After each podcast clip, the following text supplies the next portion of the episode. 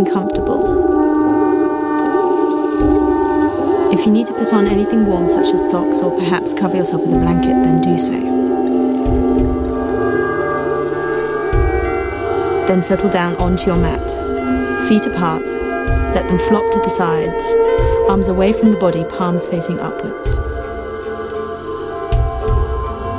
Get really comfy so you can remain completely still and ideally awake.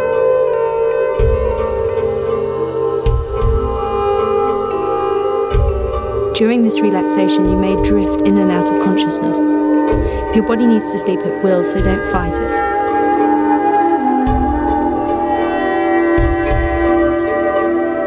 Take three full deep breaths in, and with every exhalation, let go. Just dissolve down.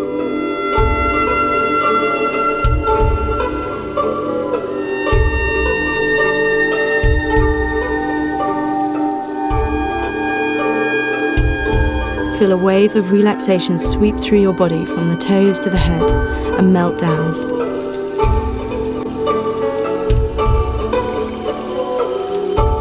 Let your facial muscles soften. The eyes, eyelids, cheeks, jaw, lips, your whole face, and release your tongue and drop it down from the roof of your mouth.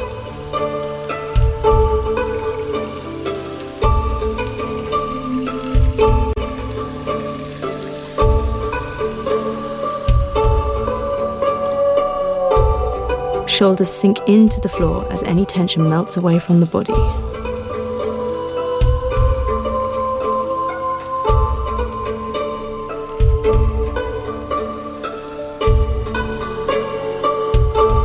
Become aware of the contact between your body and the floor, the thin line of contact. Notice this line starting with your heels, your legs, your buttocks, shoulders, and the back of your head.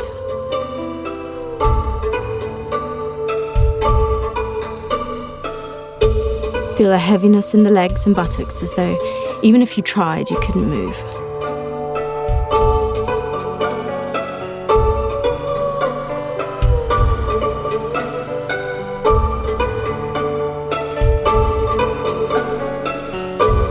Let the belly relax completely and watch it rise naturally with the inhale and fall on the exhale. Visualize the fresh oxygen saturating the internal organs and the stale waste released on the exhale.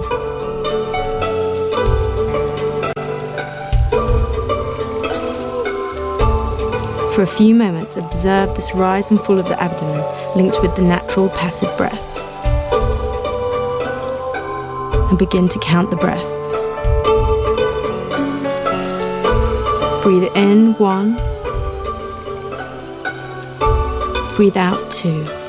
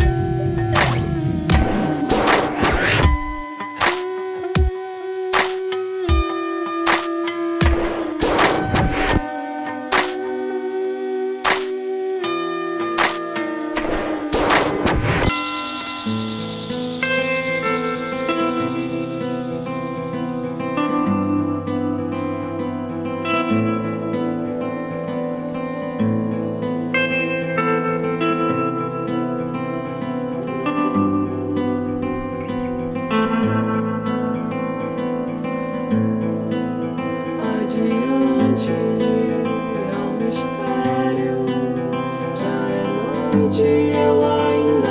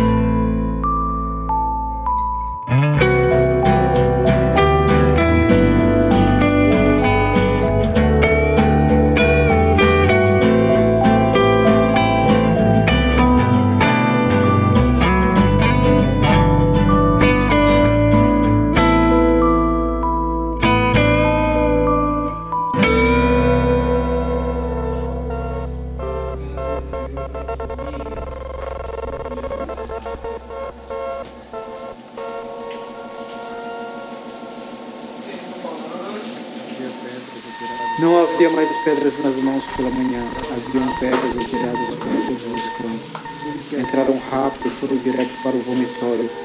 Tudo o que havia estava pronto para ser despejado. A noite revirada, mal coberta, atravessada, amanheceu os pedaços, desarrumado, espalhada pelo chão. Nas prateleiras vazias do espaço esquadrejado, as prateleiras vazias, as horizontes supercantes solares só sobem infinitas conversões plenas no meu mascado. Nessa momento tão silenciosa, eu e nós. Ontem a lua estava no céu, eu e nós vimos. Arrumei o olhar e ela ficou. Acima de telhados, ao lado de um prédio, lá no alto de manhã cedo, o sol foi se enfiando pelas frestas. Essa é tanta luz me tocava. É manhã, estou na prateleira. Não havia mais pedras nas mãos pela manhã, havia pedras atiradas pelos dedos. Mas ah, a vitória. Que estava para ser despejado. Não havia mais pedras na fumaça, havia pedras atiradas pelos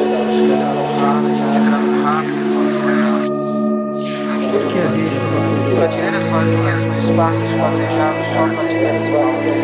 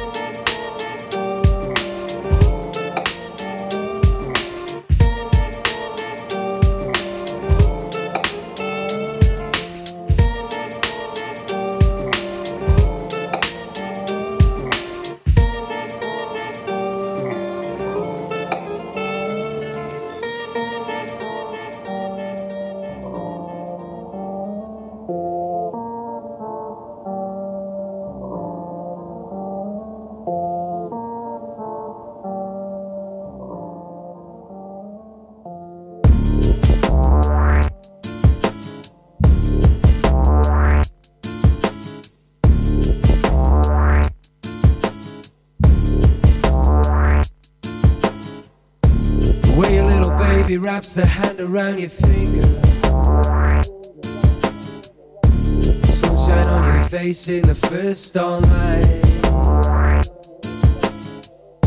The way she waits to let the moment linger. The way the future's always gonna bring surprise.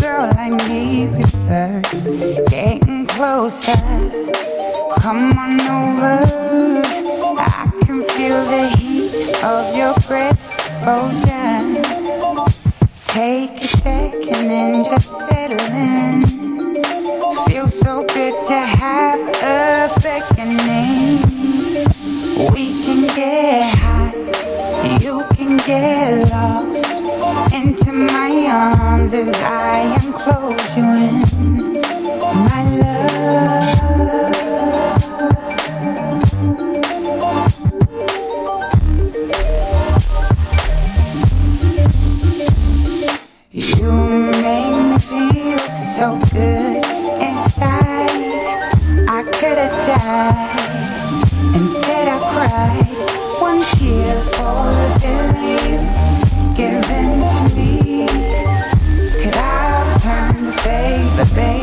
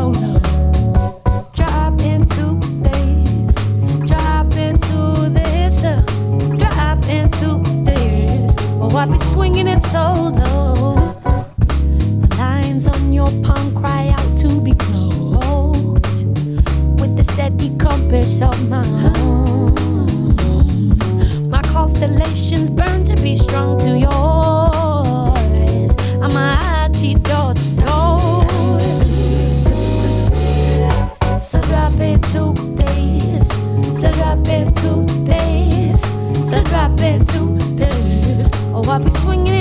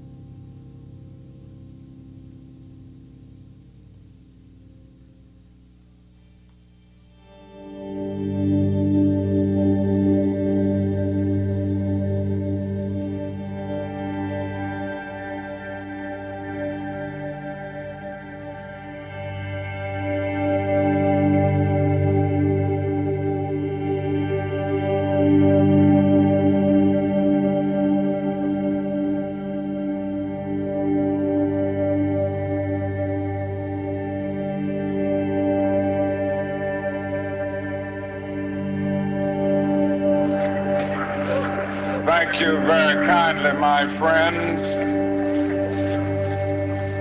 As I listen to Ralph Abernathy and his eloquent and generous introduction, and uh, then thought about myself, I wondered who he was talking about.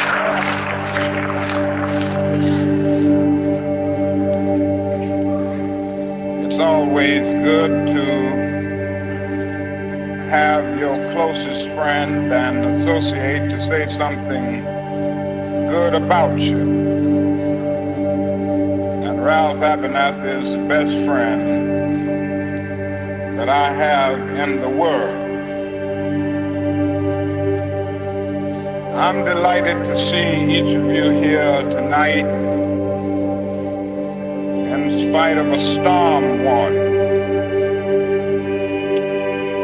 You reveal that you are determined to go on anyhow. Something is happening in Memphis, something is happening in our world. And you know, if I was standing at the beginning of time with the possibility of taking a kind of general and panoramic view of the whole of human history up to now. And the Almighty said to me, Martin Luther King, which age would you like to live in?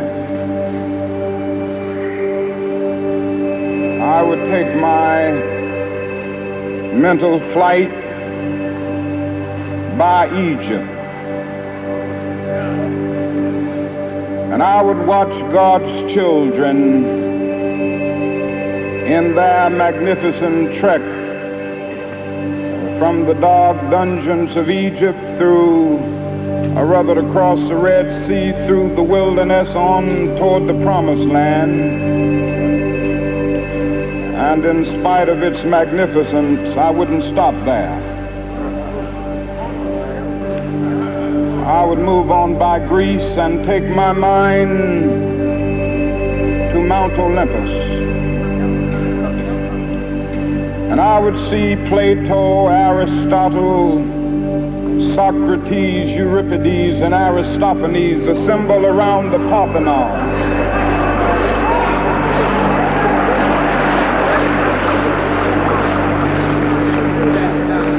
And I would watch them around the Parthenon as they discussed the great and eternal issues of reality, but I wouldn't stop there. I would go on even to the great heyday of the Roman Empire. And I would see developments around there through various emperors and leaders but I wouldn't stop there.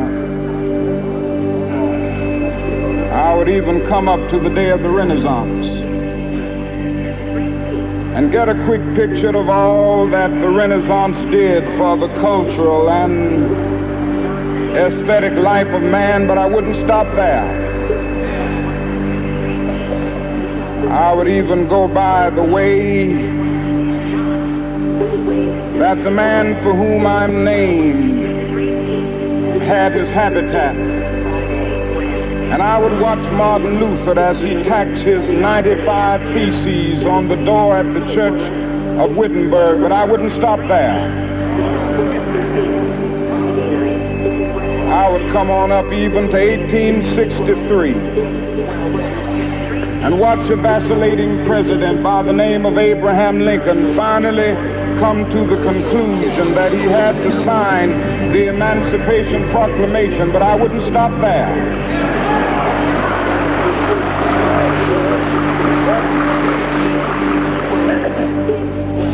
I would even come up to the early 30s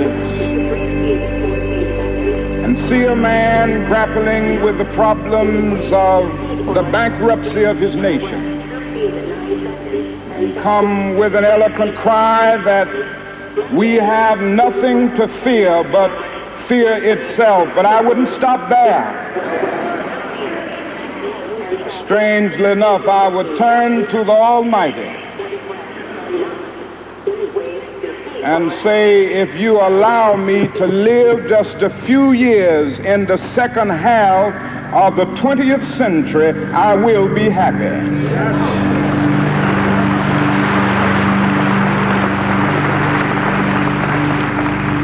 Now that's a strange statement to make because the world is all messed up. The nation is sick. Trouble is in the land, confusion all around. That's a strange statement. But I know somehow that only when it is dark enough can you see the stars. And I see God working in this period of the 20th century in a way that men in some strange way are responding. Something is happening in our world. The masses of people are rising up,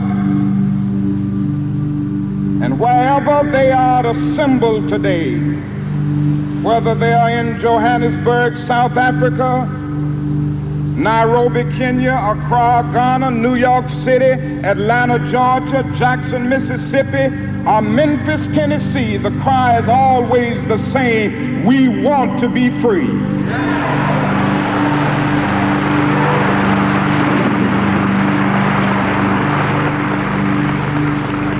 And another reason that I'm happy to live in this period is that we have been forced to a point where we are going to have to grapple with the problems that men have been trying to grapple with through history, but the demands didn't force them to do it. Survival demands that we grapple with them. Men for years now have been talking about war and peace. But now no longer can they just talk about it. It is no longer the choice between violence and nonviolence in this world. It's nonviolence or non-existence. That is where we are today.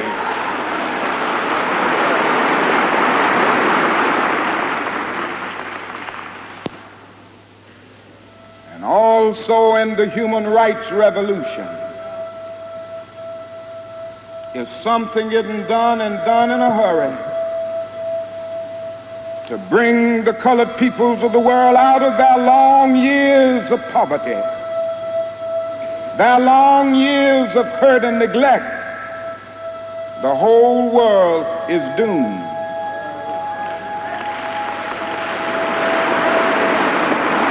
Now, I'm just happy that God has allowed me to live in this period to see what is unfolding. And I'm happy that he's allowed me to be in Memphis. I can remember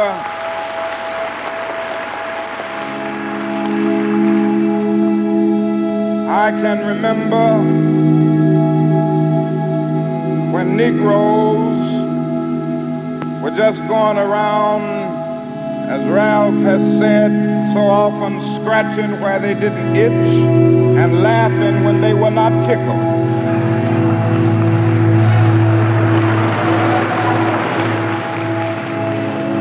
But that day is all over.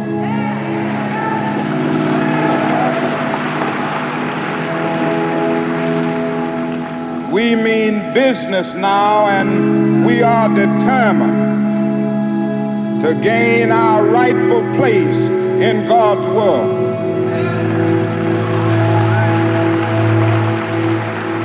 And that's all this whole thing is about. We aren't engaged in any negative protest and in any negative arguments with anybody. We are saying that we are determined to be men. We are determined to be people. We are saying we are saying that we are God's children. And if we are God's children, we don't have to live like we are forced to live. Now, what does all of this mean in this great period of history? It means that we've got to stay together. We've got to stay together and maintain unity. You know, whenever Pharaoh wanted to prolong the period of slavery in Egypt, he had a favorite, favorite formula for doing it. What was that? He kept the slaves fighting among themselves.